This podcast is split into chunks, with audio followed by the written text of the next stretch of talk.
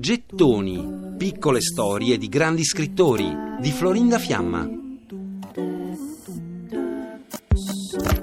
Jane Austen vive in completo isolamento dal mondo letterario. Non si conoscono né lettere né incontri personali con nessun autore a lei contemporaneo.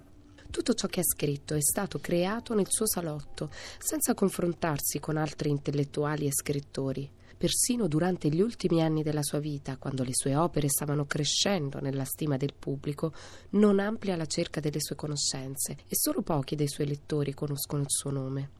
Jane Austen non viaggiò mai, non attraversò mai Londra in bus né fece colazione da sola in un locale pubblico. Il suo talento e il suo stile di vita si combinavano alla perfezione. Poco prima di compiere i 40 anni, Jane inizia ad avere sintomi di una malattia sconosciuta allora, probabilmente al sistema endocrino.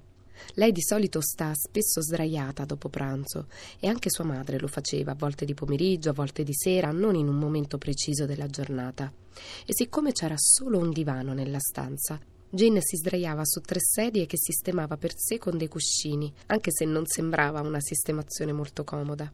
Lo chiamava il suo divano e persino quando l'altro, quello vero, era libero, non lo occupava mai.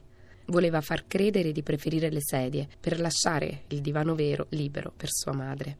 Negli ultimi mesi era molto pallida, la voce era debole e bassa e sembrava debilitata e sofferente.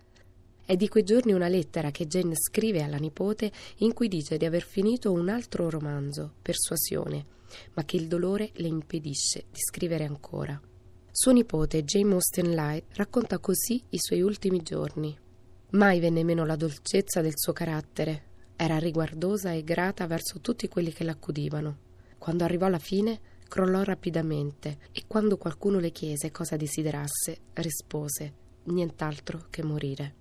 Jane Austen muore il 18 luglio del 1817 e viene sepolta al centro della navata nord della cattedrale di Winchester. Pochi mesi dopo la sua morte, suo fratello rivela al pubblico l'identità di Jane insieme alla pubblicazione di due romanzi postumi, L'abbazia di Northanger e Persuasione, e scrive questo appunto. Tutto ciò che usciva dalla sua penna era compiuto, su ogni argomento sapeva esprimersi con precisione, pari alla chiarezza delle sue idee. Sono gli anni in cui finalmente sempre più donne impugnano la penna con sicurezza, forse anche per merito di una signorina di provincia, riservata e sovversiva insieme.